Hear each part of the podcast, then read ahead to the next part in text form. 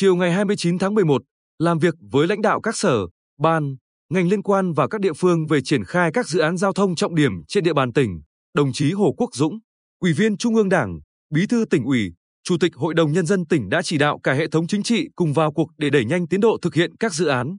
Cùng chủ trì buổi làm việc có Phó Bí thư tỉnh ủy, Chủ tịch Ủy ban Nhân dân tỉnh Phạm Anh Tuấn.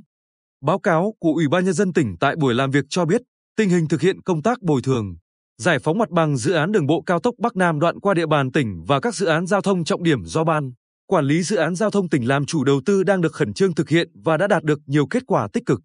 Giám đốc Sở Giao thông Vận tải Trần Thanh Dũng cho biết, đến nay, 8 trong số 8 huyện, thị xã, thành phố trong tỉnh có tuyến cao tốc đi qua đã hoàn thành việc kiểm đếm 10.800 hộ gia đình bị ảnh hưởng, với 16.274 thửa đất diện tích đất bị ảnh hưởng khoảng 925,5 ha, 1.076 ngôi nhà bị giải tỏa trắng, 6.313 ngôi mộ phải di rời.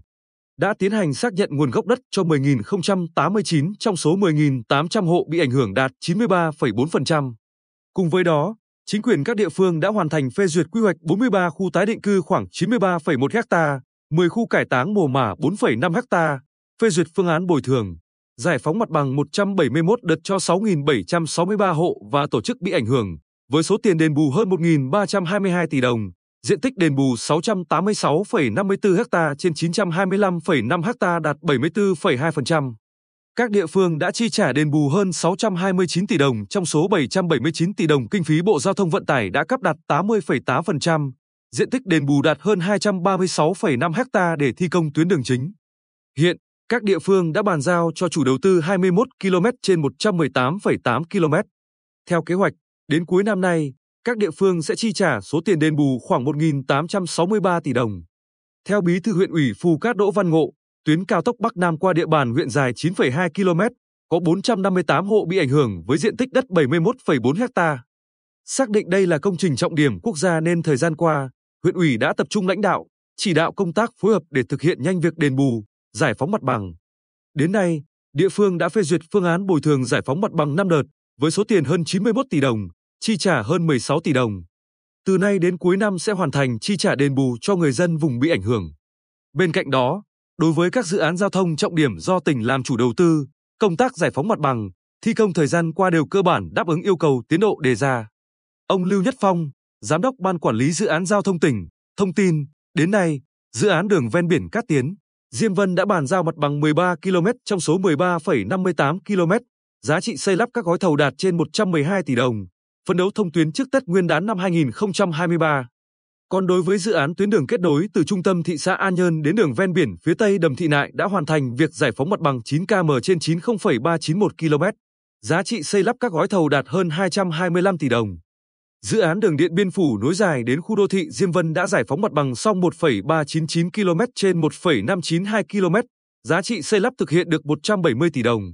Tại buổi làm việc, lãnh đạo các địa phương, ngành chức năng đã nêu lên một số khó khăn, vướng mắc và kiến nghị các biện pháp tháo gỡ để nhanh chóng thực hiện hoàn thành công tác bồi thường, giải phóng mặt bằng và tái định cư dự án đường bộ cao tốc Bắc Nam nhằm phục vụ khởi công dự án trong tháng 12 năm 2022, đồng thời đẩy nhanh tiến độ thi công các dự án giao thông trọng điểm khác. Về khó khăn trong công tác đền bù, giải phóng mặt bằng đối với dự án đường bộ cao tốc Bắc Nam, theo báo cáo của Ủy ban nhân dân tỉnh, sau khi nhận bàn giao đầy đủ cọc mốc giải phóng mặt bằng, các địa phương đã tiến hành giả soát lại diện tích đất rừng, đất lúa cần thu hồi tăng cao hơn số diện tích đã được Ủy ban Thường vụ Quốc hội phê duyệt thông qua là hơn 100 ha. Phần diện tích này không thể triển khai các thủ tục về thu hồi đất. Bên cạnh đó, việc thu hồi mỏ vật liệu, bãi thải phục vụ dự án chưa được các bộ, ngành hướng dẫn cụ thể để thực hiện. Chưa có các hướng dẫn về phân loại xã miền núi và đồng bằng để phục vụ tính toán chi phí bồi thường, giải phóng mặt bằng, gây ảnh hưởng đến tiến độ thực hiện dự án. Ngoài ra, Đối với các dự án giao thông trọng điểm của tỉnh, vướng mắc hiện nay là các khu tái định cư thực hiện chậm, ảnh hưởng đến việc di rời, tái định cư cho người dân bị ảnh hưởng. Phát biểu kết luận buổi làm việc, Bí thư tỉnh ủy Hồ Quốc Dũng nhấn mạnh, đầu tư hoàn thiện cơ sở hạ tầng giao thông là ưu tiên hàng đầu mà tỉnh đang tập trung. Bí thư tỉnh ủy Hồ Quốc Dũng yêu cầu, giao thông hoàn thiện có ý nghĩa rất to lớn đối với sự phát triển kinh tế xã hội của tỉnh, tạo động lực mạnh mẽ trong thu hút đầu tư, đẩy mạnh phát triển các ngành công nghiệp, dịch vụ, du lịch, thương mại. Do đó, thời gian đến, yêu cầu cả hệ thống chính trị từ tỉnh đến cơ sở phải cùng vào cuộc để tập trung tháo gỡ, tạo sự chuyển biến tích cực hơn nữa trong công tác giải phóng mặt bằng, sớm bàn giao mặt bằng sạch để đẩy mạnh tiến độ thi công các dự án.